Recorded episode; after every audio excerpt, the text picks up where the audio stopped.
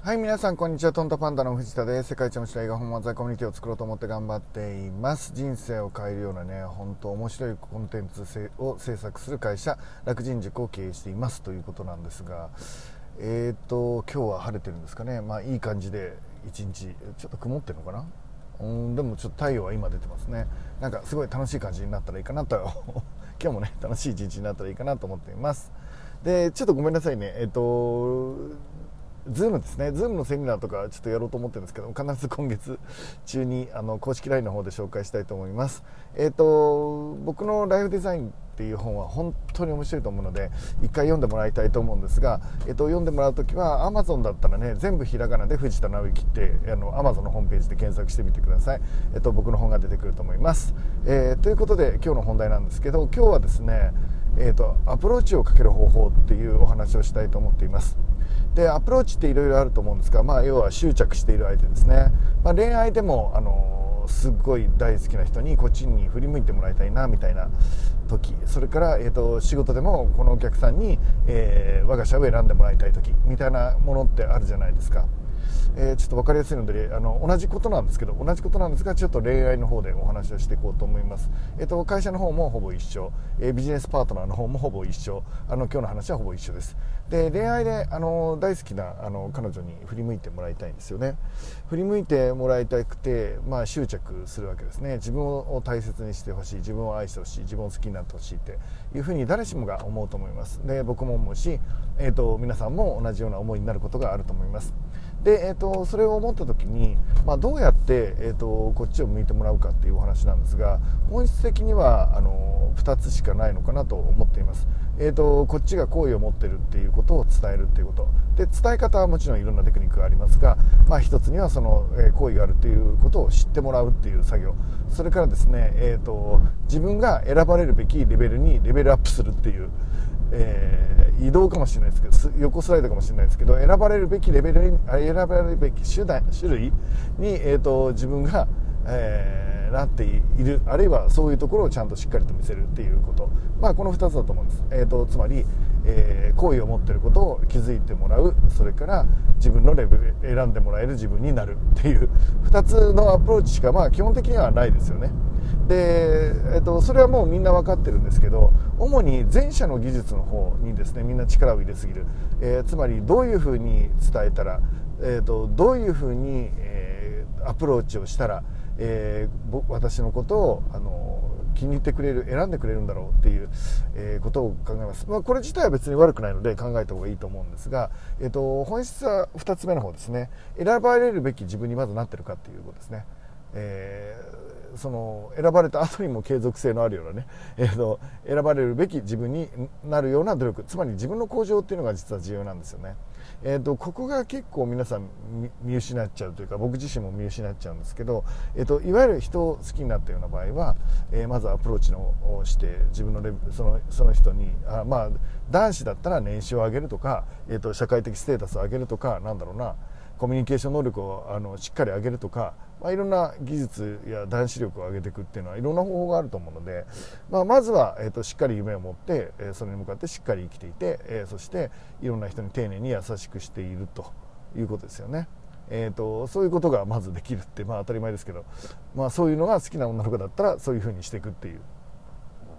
まあ、それが人生にもプラスになると思うので、まあ、そういう努力を欠かさない、えー、チャレンジして何か実績を与えるつまりなんだろうなずっと,、えーと、そのある人に好きですって言っててずっと振られてるっていう状態があるとするならですよ、えー、そのままやるのはまあできないこともないですけど、えーと、確率は上がりにくいですよね。確率を上げるんだったら例えば何でもいいですけど芥川賞を取るとかあ例えば何でもいいですけど、えー、映画の主役になるとか映画でヒットさせるプロデューサーになるとかなんだろうなえーと芥川賞を取るとか、大谷翔平より速い球投げるとかな、まあ、何でもいいんですけどなんかいわゆるそういう、あのー、ちょっとね社会的に評価されたり一般的にすごいなって言われるような人になるっていう、えー、努力をするっていうですね、まあ、そこまでいかなくても今の自分よりもレベルアップしていくっていう、えー、ことが重要だっていうことですね。えー、まずそれが本質だということですそしてその上でですね、えーとこっちが好きですっていうことを伝えていくわけなんですがその時のタッチが僕は基本的には、えーと、まあ、場合によるんですけど、えー、その種類にもよりますが初期においてはですねそれほど向こうがこっちのことをまだ、えー、まあ、要は気に入って選んでくれていない状態の時はなるべくライトなタッチがいいかなと思っています。それは恋愛でもあのビジネスでもそうですね。お客さんのところに行って何かを買ってもらいたい場合あまり重くしないっていうことですね。えっ、ー、とライトに、え軽い感じで、えやっていくっていうそれをまあジャブをいっぱい繰り出すっていうんですかね。っていうのが大事かなと思ってます。特に、えーと、男女の関係だとなんだろうなお友達関係だったりしたり仲間関係だったりするとそのあんまり本気で真剣に好きだとか言ってアプローチしてしまうとその後の人間関係が崩れそうで怖いなっていうのはあるじゃないですか。でじゃあ、えーと、どうするかっていうとなるべく冗談っぽくライトに、えーえー、近づいていくのがいいと思います。でえーと、あいけそうだなと思ったら少し重めにあの重めが大事重めの言葉が必要な、えー、女の子もいるので、えーと、重めの言葉を、えーと、言うっていう時期もあってもいいと思うんですが基本的には最初はライトなアプローチが、えー、といいのかなと思っています、えー、とお互いを傷つけないし向こうが断、えー、といわゆる断りやすいやつですね。断りにくいっていうのは営業でも何でもあのきついんですよ、えー、とあなたに会いたくななくなっちゃうんです。えーと、断るとこの人死んじゃうんじゃないかなとかなんだろうな、えーと、営業だったら、えーと、本当に一生懸命言い過ぎて断りにくいなとか、えー、とそういう状態になるとうんなんていうのかな。次はあなたに会いたくないっていう 風になっちゃうんですね。でもあの「嫌よ」みたいな「あなたなんか気持ち悪いから嫌だ」みたいなのを笑いながら言えるような関係性だったら、えーとえまあ、そのまま続くっていうことですね。まあ、本当に気持ち悪かったらダメですけどね。ねダメですけどそのいわゆるあのあの笑いにできるような状態にの軽さにしていくっていうのが、まあ、とても重要かなと思ってます。でもねこれ本当難しいんですよね、うん、特に声は難しいかなって思っています。えっ、ー、と一回こうライトなやつがもうパパパってちょっと好きになっただけでポンポンって言えたら、まあ、それで発展するっていうケースがあるんですけど本当に好きになっちゃうとなかなかその勇気を出してそれが、えー、と断られることがもう本当に大変だってなっちゃうのでなかなか言い出せないっていう人もこう今日聞いてる人にもね多いと思うんですけど、えー、とそんな時にねまあライトにって言われても困っちゃうっていうことなので、まあ、どうするかっていうことですよね。でそその時に、まあ、ちょっとテクニックとしてはいくつかあるんですけどここでは、えー、一つね時間を味方にするっていうお話をしたいと思っています。えっとあの好きです付き合ってくださいって言うと、まあ、断るのちょっと重くなっちゃったり、まあ、にあの人間関係がねあのどうだろうっていうような予想されるような時は例えば時間を味方にするどんな感じかっていうと,、えーと今はあの今は多分俺のことそんな好きじゃないとは思うんですけどいつかいつかみたいななんか80でも90歳でもいいんですけどいつかどっかで付き合ってくれたら嬉しいなみたいな。本当にそれ嬉しいなみたいな感じで言うっていうことですね。これがですねえっ、ー、とまあ結構ライトになるのでまあまあ100歳になった時とかみたいな感じで言っとくとあの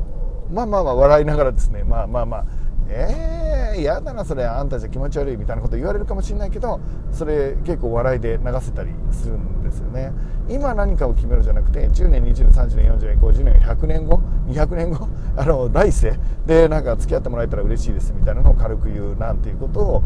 あのスキルとして持っててもいいのかななんて思っています。それはお客さんでもいつかうちのお客さんになってほしいんですよ。今はもう自分全然レベル足りないと思うんですけど頑張りますみたいな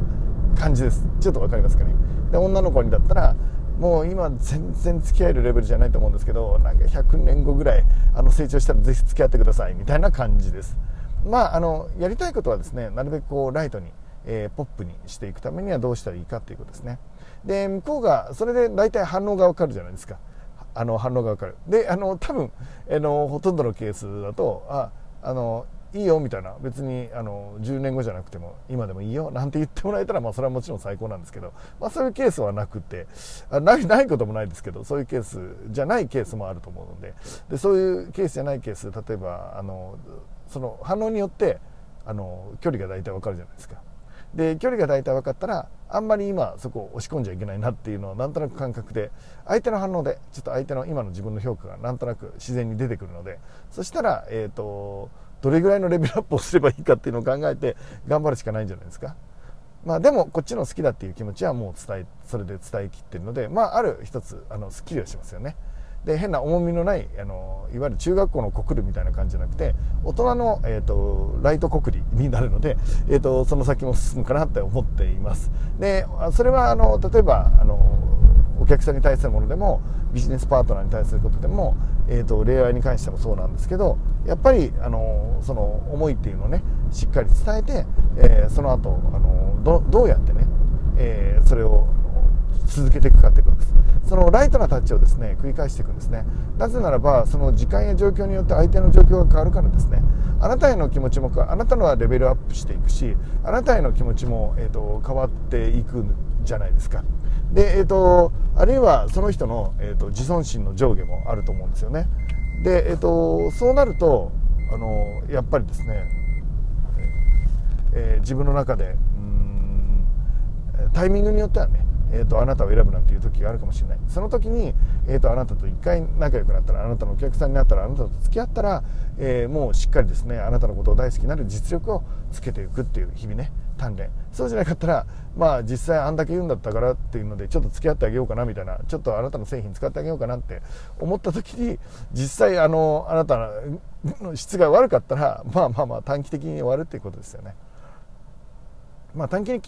的に終わっていいんだったらまあそれでいいのかなっていうことです。えー、本当の意味で、えー、大切なのは自分のレベルを上げること。分かってる。分かってるけどなかなかあの恋心がある時とかあの営業に対する成績に対して時間がない時とかね、えーと、苦しいとは思います。苦しいとは思うんですが、えー、それでも、え自分のレベルをいつも上げていくっていう、えあなたでいるっていうこと。そして、えーと、ライトにポップに、えーと、お願いをしていくっていうこと,、えー、と好意を伝えていくってこと、えそんなことをね一緒にできたらいいかなと思ってます。